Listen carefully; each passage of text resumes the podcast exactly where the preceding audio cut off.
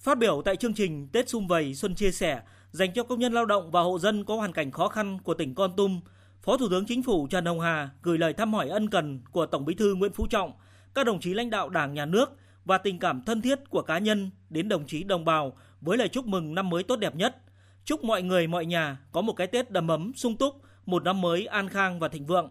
Thông tin về tình hình kinh tế xã hội đất nước, Phó Thủ tướng Chính phủ Trần Hồng Hà khẳng định đất nước đã vượt qua năm 2023 đầy khó khăn với mức tăng trưởng kinh tế trên 5,05%, thuộc nhóm tăng trưởng cao trong khu vực và thế giới.